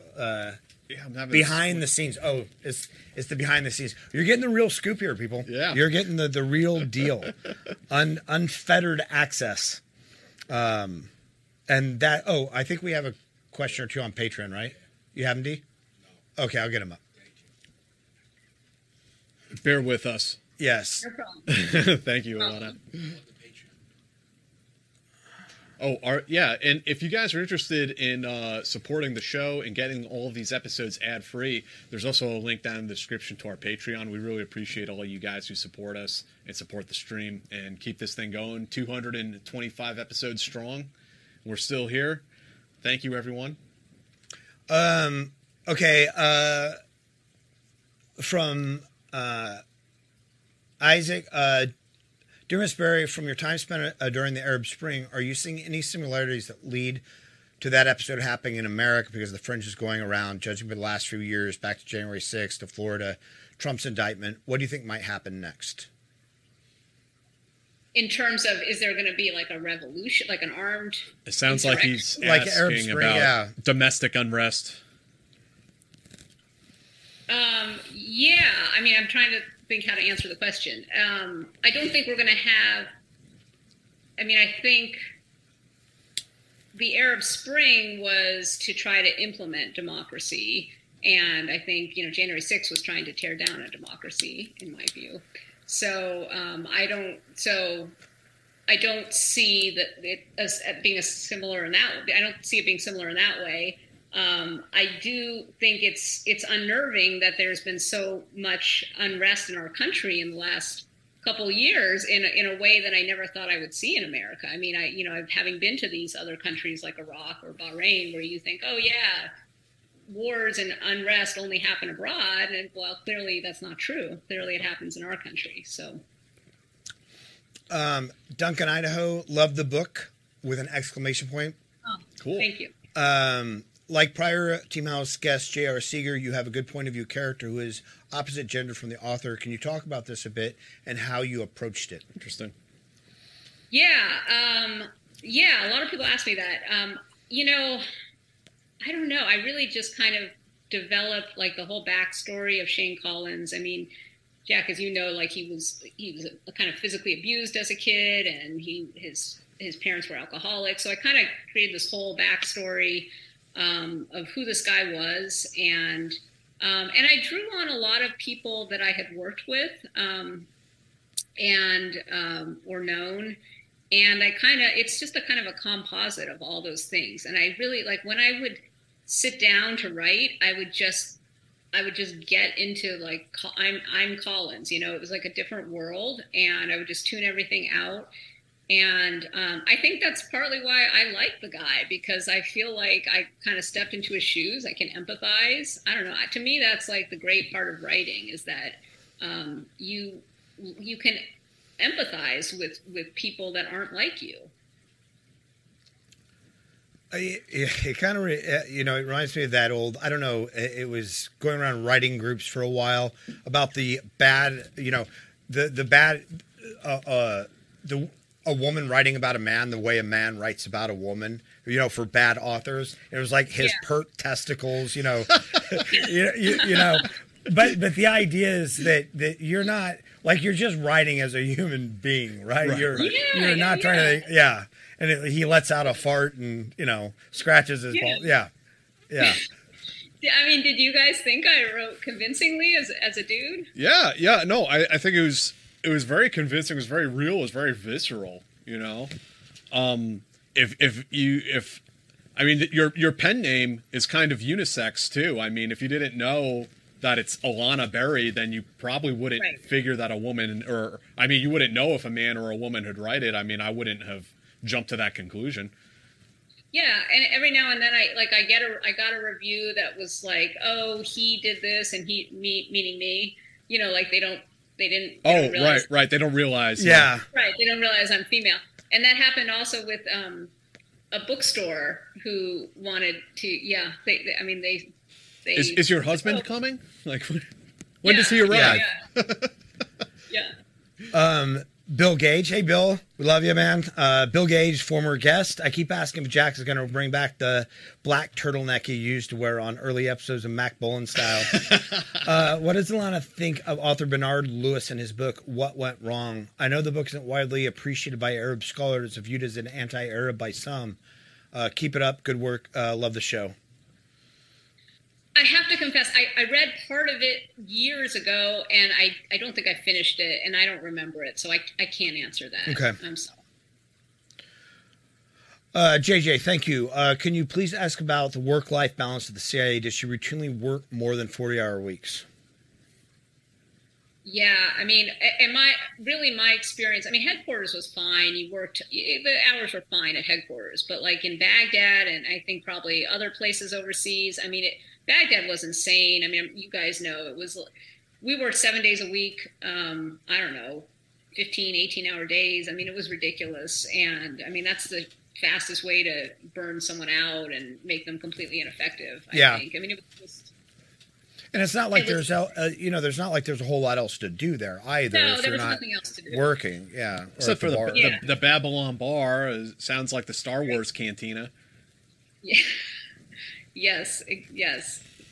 That was it. That was. what- I mean, that was the ba- That was all there was to do. It was the Babylon Bar, but. um but you didn't even really like you couldn't even really take a day in your pod you know for just because it was sort of taboo you know you just were always supposed to be working but it, and it, it wore on you so no i mean it's a, it's it's it's very hard i think to balance you know family and and work um and you know when i was there the, they tell you right at the orientation it's like an 80% divorce rate in the directorate of operations so it's it's tough on families So where uh where are you wh- where are you at today? What else is going on? Uh, I mean, aside from you know novel number two percolating in your mind, is there anything else going on that people should know about? Um, no, not really. I mean, it's just that's that's it. I'm I'm working on um, book number two and Mhm. not really making much progress at the moment. Um, but no, I most I have a 13 year old son, and um, he and he's my life, and the book comes second, and you know that's about it. Awesome. Um, is there a- anything else uh, that you want to plug or get out there uh, as we wrap up tonight? No, buy my book. check out the book, folks. Again, the link the link's down in the description. I really hope you guys will check it out. I, I really enjoyed it. Um, and uh, hey, look, the on the upside, when you get book number two out, we will have you back on the show. There's a little you. bit of. Add- I hope that the team house bump. I hope that's a little bit of added motivation. Yeah, and if there's anything we can do to help you, like, let us know. We're happy to. Yeah. You guys are so awesome. Honestly, I'm like I'm really honored to be on your show. I mean, this was just a highlight for me. Oh, I'm I'm so happy to hear that. And you know, we've um you know, I think when we had uh when we had Doug Wise on the show, um he he he said I know something him. He, he said he said something about how you know this is this is sort of a nonpartisan platform for people to talk about you know their Yeah. military service or their time in the intelligence community and there aren't very many of those out there was something he said and that kind of like stuck with me that it's like that's that's a really good thing that's I appreciate the compliment and we'll try to keep that going Yeah. Definitely, I know him. He's he's a good guy. Yeah. Yeah, Doug. Yeah. Doug's great, man. Uh, we had him on. Uh, we had him on a couple times, and we'll probably have to do it again one day. Yeah. He was so he he was COS of Baghdad like at, right after you left. It must have been after I left. Yeah. Yeah. Is there is Yeah. there a community because we've had on uh you know like uh, Bill had mentioned J.R. Seeger like we've had on a number of people who have gone from the intelligence community to writing fiction and and not you know not always spy fiction like J.R. Seeger's books were kind of steampunk uh He's he's written spy fiction Yeah, too, though. okay. and, and so is uh, Jim Lawler Yeah, Jim Um, Lawler. and I, I, I, I know him. You know Mad Jim? Dog. I, yeah We've he's had we've had I love it. you've Yeah. had him on, and we're gonna have uh, David McCloskey will be on in a couple months. Oh yeah, yeah.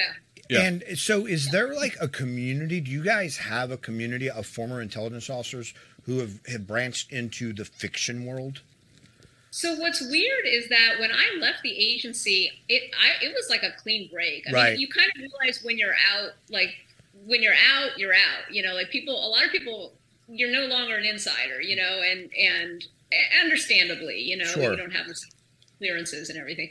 So, I mean, for like years, I didn't really talk to anybody except maybe a couple people. And then when I published this book, like that whole community kind of came out of the woodwork of like retired case officers, like Jim Lawler, Mad Dog, you know, and and um, and, and just a bunch of them, and they've been and they've been so great and just so supportive and um, and so many of them, I was like, why weren't you my manager at you know when I was at the agency? Right. But yeah, I mean, I, I've I've connected now with more more people from the agency than I have since I was there. I mean, just with my book. You know, That's fantastic. So, someone I have to start uh, harassing in, in emails is uh, is Tom King, who uh, was an agency analyst, and he's a comic book writer now.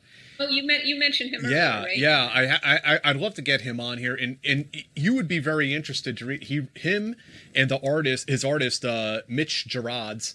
Uh, they did uh, a graphic novel called uh, Sheriff of Babylon, and it's about a guy who's a contractor in Baghdad during the war. Very, very good. They did, they did an awesome job with that. But I, I, I will I'll have to ask those two guys and, and try to get them on here one day.